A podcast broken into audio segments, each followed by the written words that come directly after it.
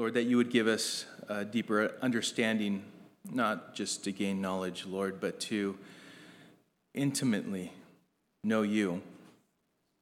Lord, that we may be drawn by the love that you have for us. Lord, as we search the scriptures, we, we understand the depth of your love. As we have been reminded this morning already, as we partook of communion, Lord, the, the very elements that represent the broken body and the shed blood of our Lord and Savior Jesus Christ, the Lamb of God who took away our sins. Lord, let us reflect a love for you that is eternal, as yours is for us. Lord, that we may come with sober minds, Lord, not allowing anything to deflect or to distract from meeting with you.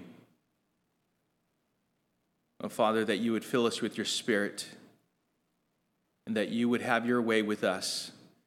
As we open up the scriptures, Father, I pray that you would open up our hearts, Lord, that we would be open to whatever it is that you have for us this morning.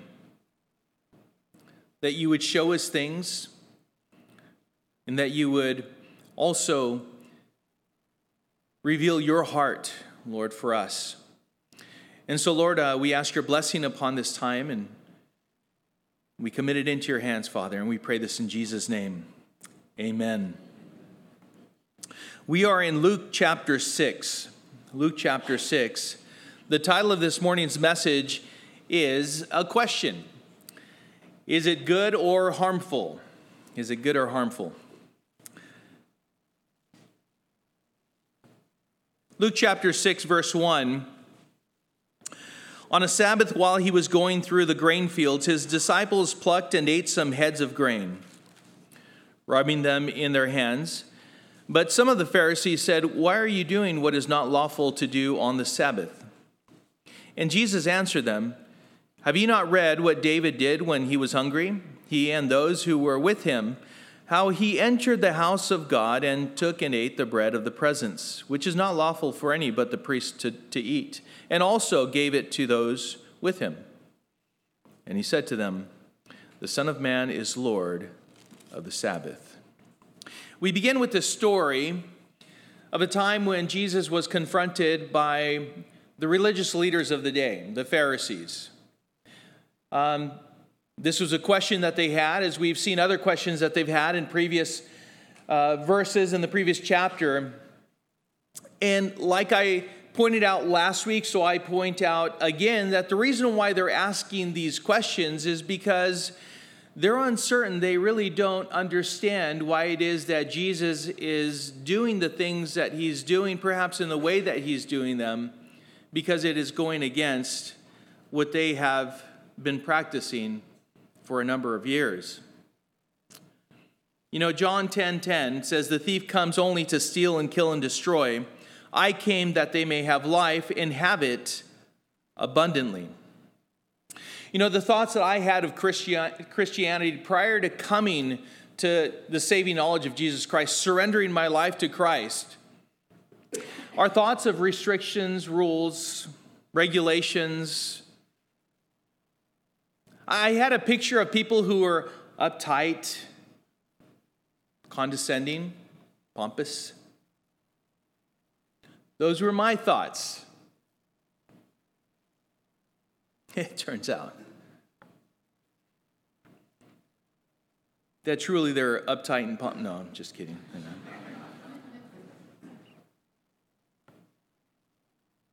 No, it turns out that the image that I had in my own mind was not a people that is described to be followers of Jesus Christ as defined by the Bible. The followers of Jesus Christ, but rather those with whom Jesus had the most confrontations. Those were the people actually that I had in mind. I just didn't know that until I started reading Scripture. I saw it for myself. These were the people that crucified Jesus, of whom I identify with. When I became a Christian, I realized that I was forgiven. Oh, the love that God has for us, and He demonstrated by the sacrifice of the Son. I realized the moment that I was forgiven that I was set free, set free from the condemnation of sin.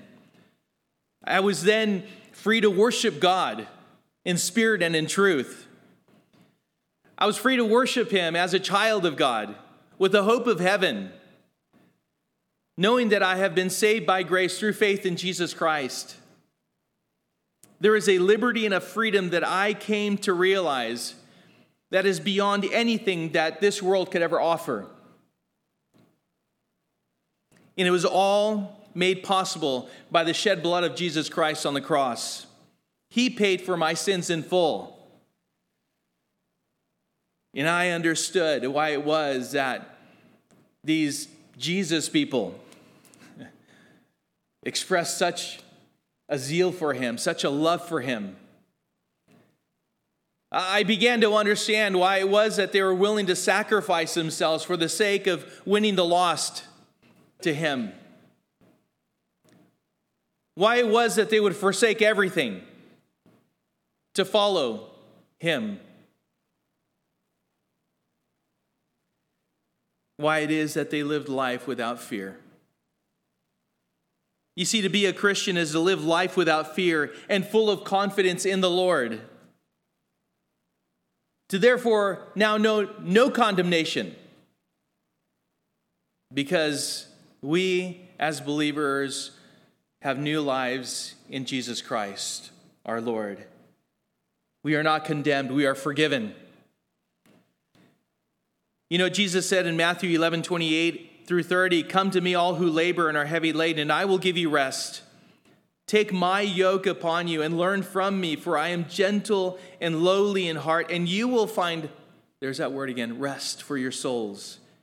For my yoke is easy and my burden is light. As Christians, the observance of God's word is not to gain righteousness for our sake, but to walk in the righteousness of Christ and simply to demonstrate our love for him. John 14, 15, Jesus said, If you love me, you will keep my commandments. 1 John 5, 3 says, For this is the love of God that we keep his commandments, and his commandments are not burdensome. So, this interaction that Jesus had with these Pharisees was not one of forsaking the law, keeping the law and being obedient to the Word of God.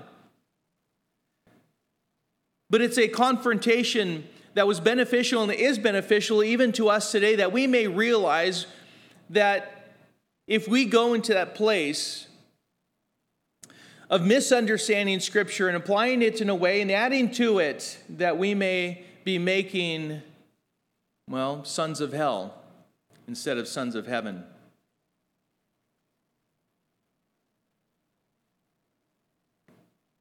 These men who continue to confront Jesus and his disciples about what they do are men who are self righteous and who lead people actually away from the grace of God and into a legalistic mindset and therefore into bondage of which Jesus came to set us free from.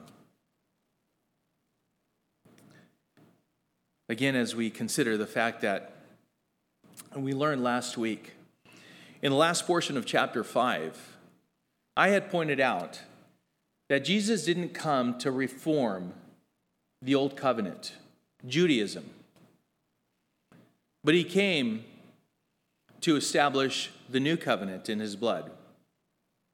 And both Jew and Gentile come into, as the veil of hostility, the wall of hostility is broken down in Christ and we all become new creatures in Christ, and we belong to God. We've been set free from the law and its condemnation by grace through faith in Jesus Christ. Matthew 23 15 says, Woe to you, scribes and Pharisees, hypocrites, for you travel across sea and land to make a single proselyte. And when he becomes a proselyte, you make him twice as much a child of hell as yourselves. Those, by the way, were words that were spoken by none other than our Lord and Savior Jesus Christ. This is how he addressed these Pharisees. As we learn about Jesus and the Word of God, may we remember that his yoke is easy and his burden is light. 2 Corinthians 3:17 says now the Lord is the spirit and where the spirit of the Lord is there is freedom. And so pay close attention to what Jesus is correcting by the and through the questions that he asks and the statements that he makes that bring clarity to the word of God and expose the very heart of God. As Jesus did then in that day, so he does today, and he teaches us about what true rest is and what is not. He lays that out very clearly as we read even through those first few verses. Again, going back to Luke chapter 6, verse 1, the question is why it is that Jesus is allowing his disciples to break the law. Verse 1 says, On a Sabbath, while he was going through the grain fields, his disciples plucked and ate some heads of grain, rubbing them in their hands. But some of the Pharisees said, Why are you doing what is not lawful to do on the Sabbath? Why are you breaking the law? And looking to Jesus, why are you allowing them to break the law? some commentators, you know, as we started out, it is noted, it is written, that uh, this happened on uh, a Sabbath, the next Sabbath. Some commentators think that perhaps it's the next Sabbath after the first Sabbath was addressed in, uh, in, in Luke chapter 4, verse 31.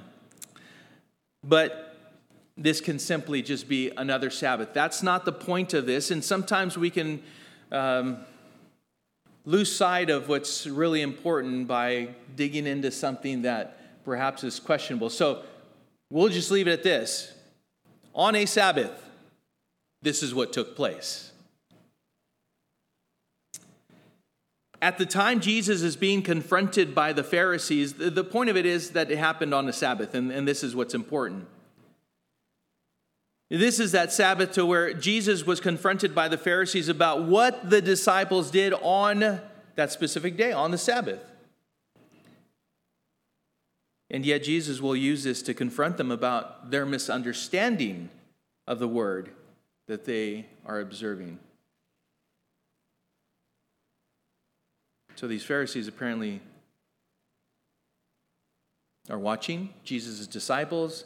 They see them pluck the grain, rub it together, leave what is edible in their hands, then commence to put it in their mouths, and how dare they chew the grain? They see them do this. The issue was not theft because in Deuteronomy, uh, the poor are allowed to glean that which is left in the field. So it's not an issue of stealing, it's not an issue of, of theft. Their problem was the day upon which this was done, the Sabbath. The day when they were all commanded to rest from all of their work. Oh, it's interesting. If you look into what Orthodox Jews practice, especially in that day, and the rules that they made in order to um, observe the Sabbath, it's truly mind boggling. It's, it's crazy. As if 613 commandments weren't enough. And so the problem is what they did on that day. Jesus' disciples, they reaped. In other words, they picked the grain.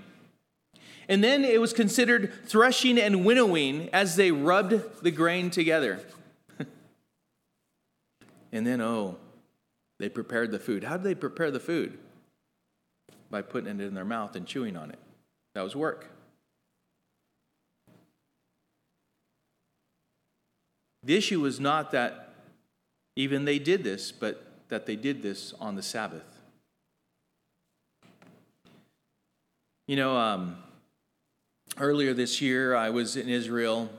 Before that, a few years before that, uh, I was there and I was reminded, I was able to explain to others that hadn't been to Israel about the ele- their elevators.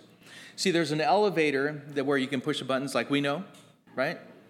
It's like, um, you know, the first floor, second floor, third floor, and so on. Well, there is a such thing as a Shabbat elevator. A Shabbat elevator has no buttons. You get in, you're like, as an American, you get in, you're wondering, how do I get to my floor? There's, there's no buttons, right? And, it, and that might cause you to jump out of the elevator. You know, uh, you have no, no idea what's, what's happening. That is the Shabbat elevator, which means that on the Sabbath, beginning at sundown on Friday, and it concludes at sundown on Saturday, the Sabbath, uh, you're not allowed to touch the buttons. Therefore, everyone gets into the elevator, go to the first floor, the second floor. In each floor, the doors open. You could be on the 20th floor. You are going to visit every single floor because you can't touch the buttons. In the day of Christ, I mean, there, there were, there were other, again, other rules that were made. Uh, one of the, uh, the rules, if, if you tie a knot, you're in violation of the Sabbath. You could not tie a knot. Uh, but you could get around that in different ways. Like, you know, uh, like let's say, for instance, uh, there's, there's a um, kind of a joke that is known, you know, not to count, right? So the way that they would count as not one, not two, not three, not four, not five, not six, I'm not counting.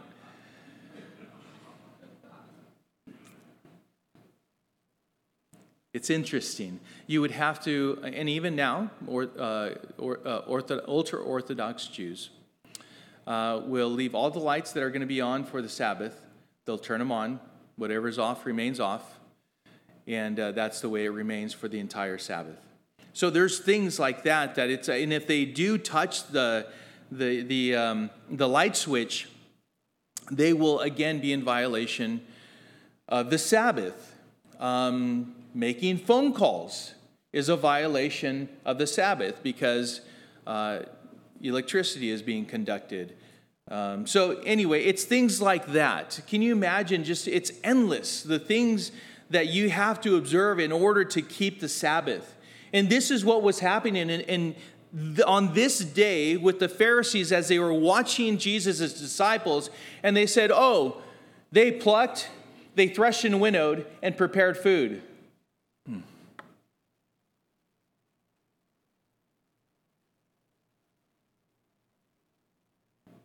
Jesus, in his response, was making what it was actually what it actually meant to observe the Sabbath abundantly clear.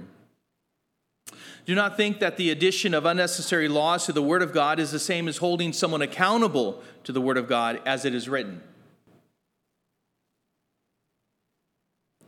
In other words, when people are just simply being disobedient to the word and they are held accountable by someone else, they mistakenly begin to invoke their freedom in Christ and say they are living under grace and not the law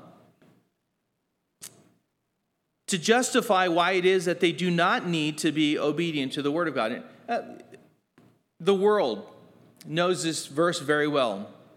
Judge not that you not be judged, or lest you be judged, right? It's kind of like that, that same attitude.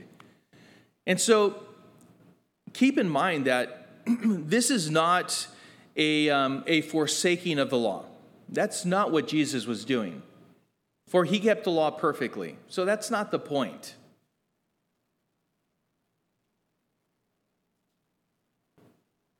The point is that, they were embellishing upon the law. They were, they were taking it to a level that God did not mean for it to be handled in such a way and applied to our daily living?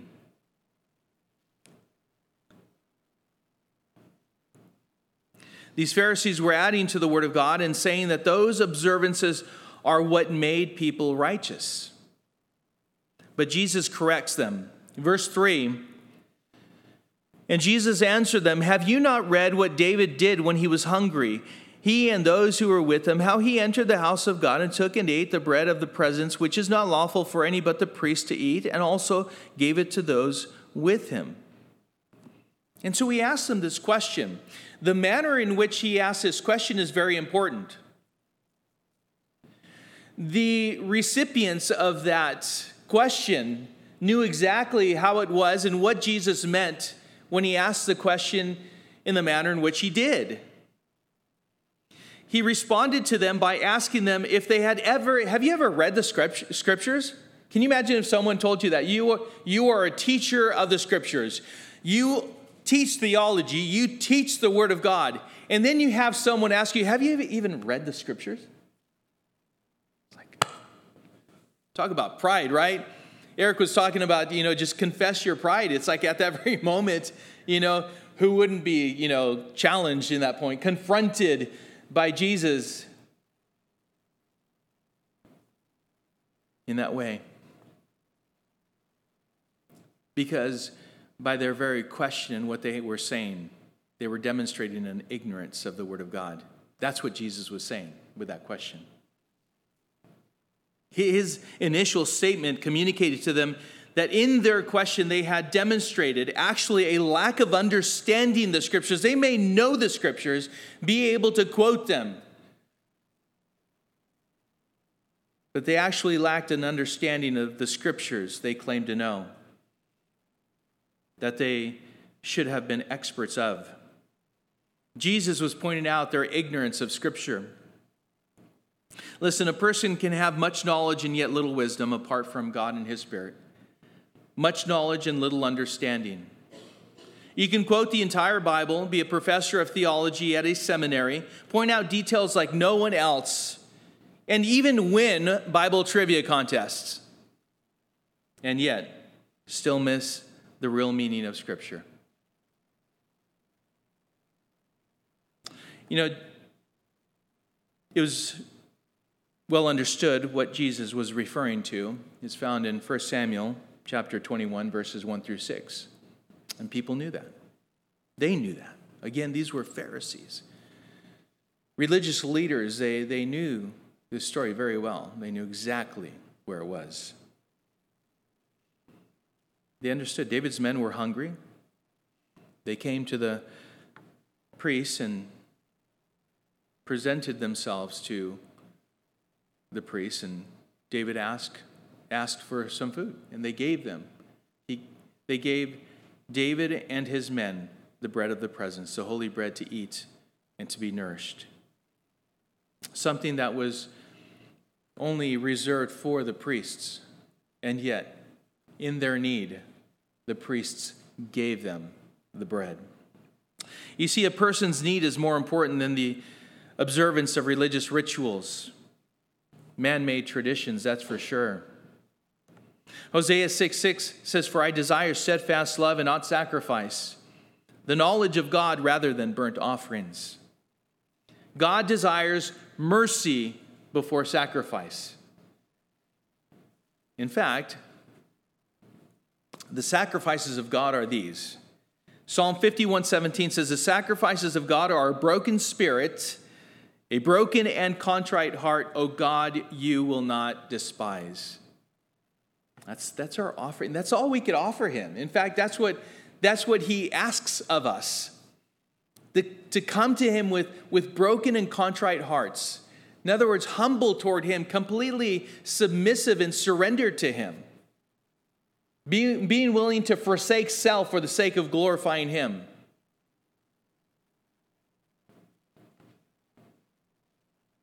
When the observance of the Sabbath is at the expense of a person, it is actually, in reality, out of harmony with God's purpose of it. In fact, Mark 2:27 gives us a little bit more detail as far as this actual event is concerned. In Mark 2:27 it says and he said to them the Sabbath was made for man not man for the Sabbath. And then of course we read in Luke as we do in Mark 2:28 so the son of man is lord even of the Sabbath. Not only is this a day of rest for man. But in this statement, Jesus, and again, the Pharisees knew this very well, he was claiming deity. He was claiming that he had the authority and knowledge to understand if his disciples were breaking the law. Why? Simply because of what he stated. He is the Lord of the Sabbath, of rest, of that day. Let's continue, though. There's more that happened. Not on that Sabbath, but on another Sabbath. He entered the synagogue and was teaching, and a man was there whose right hand was withered. Verse 7 And the scribes and the Pharisees watched him to see whether he would heal on the Sabbath, so that they might find a reason to accuse him. But he knew their thoughts, and he said to the man with the withered hand, Come and stand here. And he rose and stood there. So they watched. They simply watched. Again, they were, they were trying to find something that they could accuse him of and do whatever it is that they wanted to do to him. To really, they wanted to shut him up, they wanted to stop him. So this was another Sabbath. Uh, in this moment, he went to the synagogue and he was teaching. In the presence of everyone there, there was a man who had his right hand was withered. In other words, it was useless, it was drawn. He, he couldn't even extend it. It was simply close to his body, and it was, again, useless. Now, something to note here, and I think it's worthy uh, of, of noting, something to pay attention to, is the fact that, you know, Jesus did not forsake the assembling of the people of God. Notice that he was consistent in coming to synagogue. He would come often, meet with the rest of God's people, and he would teach.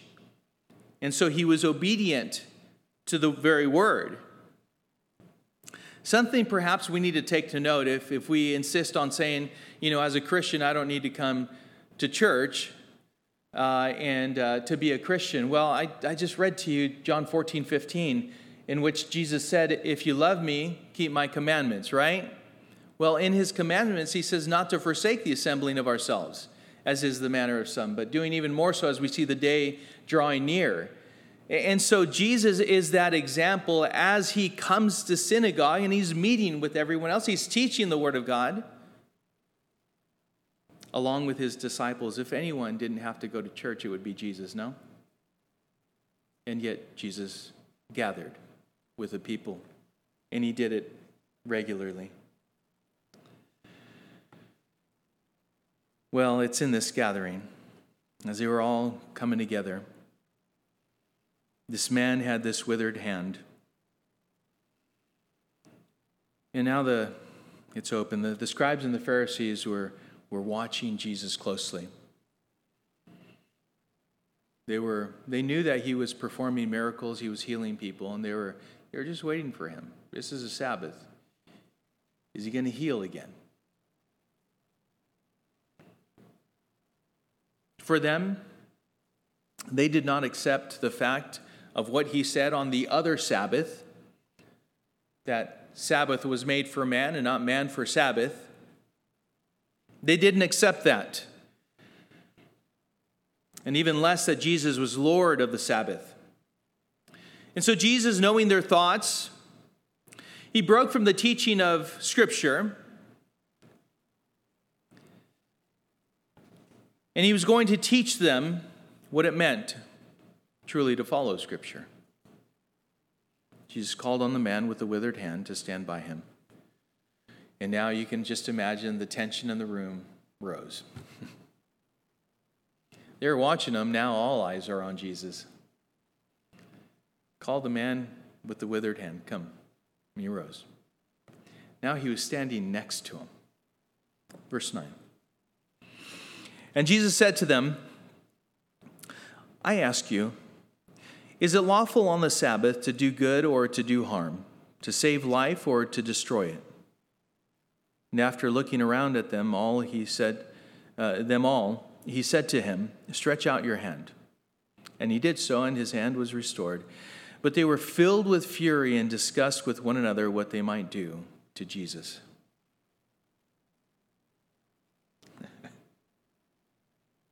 You know, in our own minds, we might think, man, this is a. You might think that this is rebellious, right? Just wanting to show them. It's not rebellious. It's being consistent with who he is. And actually, the rebellious hearts were the ones who were watching him, who were wondering if they might catch him in something. You know, there are people who, who watch. I just wonder, I'm going to catch them doing something that is not right. You know, Satan is actually considered the accuser of the brethren.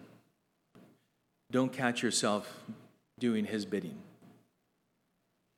Uh, don't be, as has been spoken many times, don't be a sin sniffer always looking to sin, uh, sniff sin out and point it out to someone, right? Don't, don't do that. Don't do that.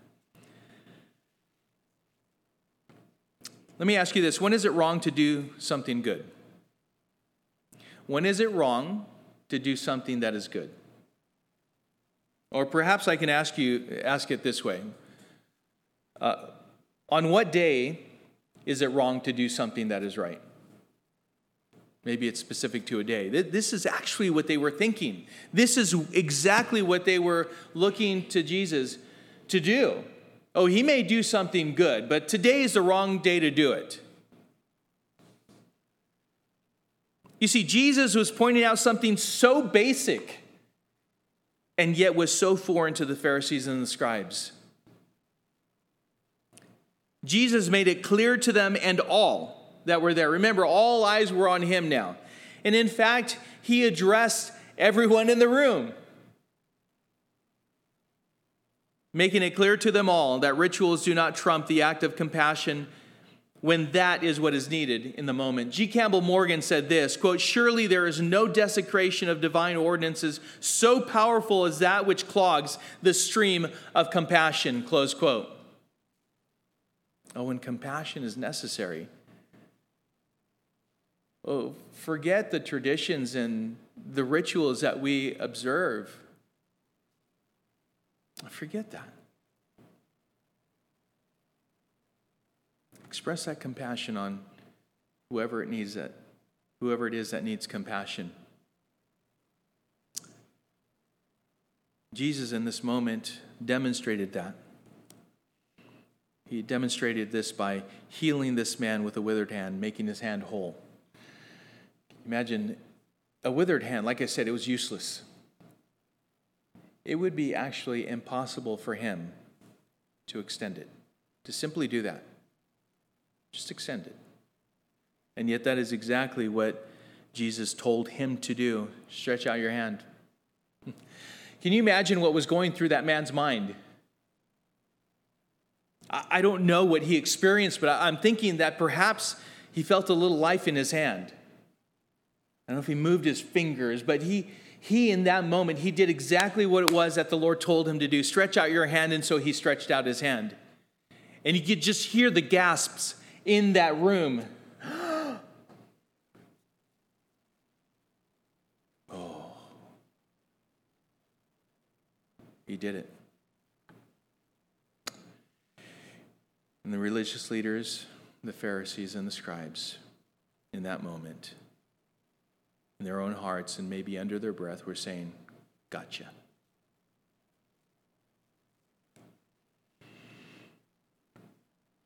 Instead of humbling themselves, this actually further enraged these religious leaders. They now turned to each other to discuss what needed to be done with Jesus. In other words, they were now looking for ways. What, what do we do? How do we stop him?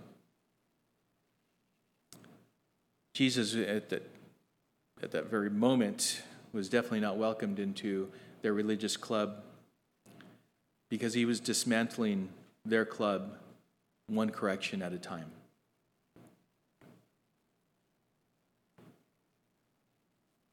In Mark chapter 7, verse 8,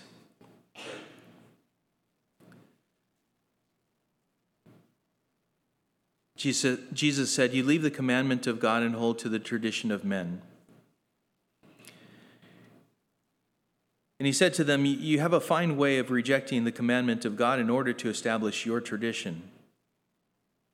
For Moses said, Honor your father and your mother, and whoever reviles mother or uh, father or mother, mother must surely die. But you say, If a man tells his father or his mother, Whatever you would have gained from me is Corban, that is, given to God, then you no longer permit him to do anything for his father or mother, thus making void the Word of God, by your tradition that you have handed down, and many such things you do. Again, Jesus came to fulfill the law, not to abolish it. And so he did. He brings clarity to these things. These things that they thought they were observing, and in actuality, they had tainted, they had taken out of context, they had added to them. So, was Jesus trying to make the Sabbath something different than what it was before? Than how it, what it was established for? No, he was not at all. By no means. He was not trying to reform the Sabbath. Jesus was giving them an understanding of what he meant by establishing the Sabbath. Ultimately, Jesus is our rest, he is our Sabbath. But he was pointing out to, to them that this day was meant to be for them, for their benefit, and not the other way around. This was not a day that would become for them a burden, so complicated that there was no rest that they would find on this day. So I'm going to give you three things just to, or a couple things just to apply in, in what we have just covered. Number one, compassion over ritual. Again, Hosea 6 6, only uh, the New King James Version says it this way. It says, For I desire mercy and not sacrifice, and the knowledge of God more than burnt offerings. Don't let tradition or ritual take the place of meeting the real need of a person. It's not one or the other, but rather understanding what is required of man, according to the word and discerning what is good and pleasing to God, according to the true interpretation of Scripture. For it says in Mark 2:27, and he said to them, The Sabbath was made for man, not man for the Sabbath. Secondly, just keep in mind, Jesus is Lord of the Sabbath. Our rest, your rest, our rest will only be known in Jesus Christ. Our relationship with God is not based upon what we can do for Him, but what He has already done for us. We simply respond to what He's already done. The, the, the, the love that He's demonstrated to us compels us to reflect a, a heart of gratitude toward him. Luke 6 5 says, And he said to them, The Son of Man is Lord of the Sabbath. And in Romans 5 8 says, But God shows his love for us in that while we were still sinners, Christ died for us. Again, knowing salvation in Christ, there's salvation in no one else, for there is no other name under heaven given among men by which we must be saved. Therefore, confess him that he is the Son of God who died for your sins. And in him you and in him only you will find rest for your souls in the hope of heaven. He will give you not just rest on one day, but in all days. And through that and in that, we'll come to know his glory in eternity. So, my question for you in closing is do you know that rest? Have you found rest in Jesus? Is he your Savior? Is he your Lord? Perhaps, and I know that it can happen at times, to where we find ourselves doing life in our own strength. We therefore, in that in that time in our lives, we, we feel burdened and overwhelmed. We feel anxious and worried. We're concerned about everything. And we don't realize that the Lord simply desires for us to surrender to Him once again. Confess that that is a sin. To, to be worried and be filled with anxious is actually, it's not a shortcoming. It's not something that we can uh, kind of fix by having a more positive attitude of life. It's about acknowledging that it, it's a sin. You cannot go to a psychologist, a psychiatrist, or a, a counselor and be made right. It's only by the shed blood of Jesus Christ that you are made right. It's only Jesus that can put us in our right mind. So instead of running to someone else as Christians, as children of God, as followers of Jesus Christ, quit going to someone else. Run to Jesus. He has the answer to life and godliness, or do you not believe that? 2 Peter 1 3, I repeat it often, please jot it down. Everything that pertains to life and, and godliness is known through the knowledge, is, is come to be received and possessed through the knowledge of Jesus Christ. As Christians, we go to Him and we will find rest. Do not be anxious about anything, but by prayer and supplication with thanksgiving, let your requests be made known to God. And the peace of God that surpasses all understanding will guard your hearts and your minds in Christ Jesus. Again, do you believe that?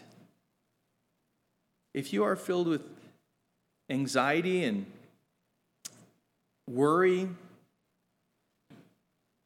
concern that is not right, not placed in the not given to the right person, confess that to the Lord. You will find rest in Jesus and Jesus alone. You will find rest for your souls by surrendering your, life to Him and knowing God's grace in Jesus Christ alone. Today, may you know salvation and the rest that Jesus provides. Father, I thank you. May we not be May we not be a people who are critical Lord, have critical hearts that are always looking for things to accuse people of. Lord, and may we also be gracious toward one another. May we um, find true rest in you. In fact, I know that Jesus desired this even for those who were looking at him in this way the Pharisees and the scribes. And so I ask, Father, that, Lord, for those who perhaps have strayed from you and, Lord, just uh, express a trust in you, and that, Lord, there would be a confession of that, and, Lord, that repentance, and that there would be uh, just a willingness to, to just trust in you once again. For anyone who does not know Jesus as Lord and Savior, Father, may today be the day of, the, of salvation, Father, that, Lord, that they would confess with their mouths that Jesus is Lord and believe in their hearts that God raised him from the dead. Lord, that they may have new hearts, understanding that they have a new hope, and that Jesus is the way, the truth, and the life, knowing that no one comes to the Father except through him. So, Father, I thank you for this moment. And we pray this in Jesus' name.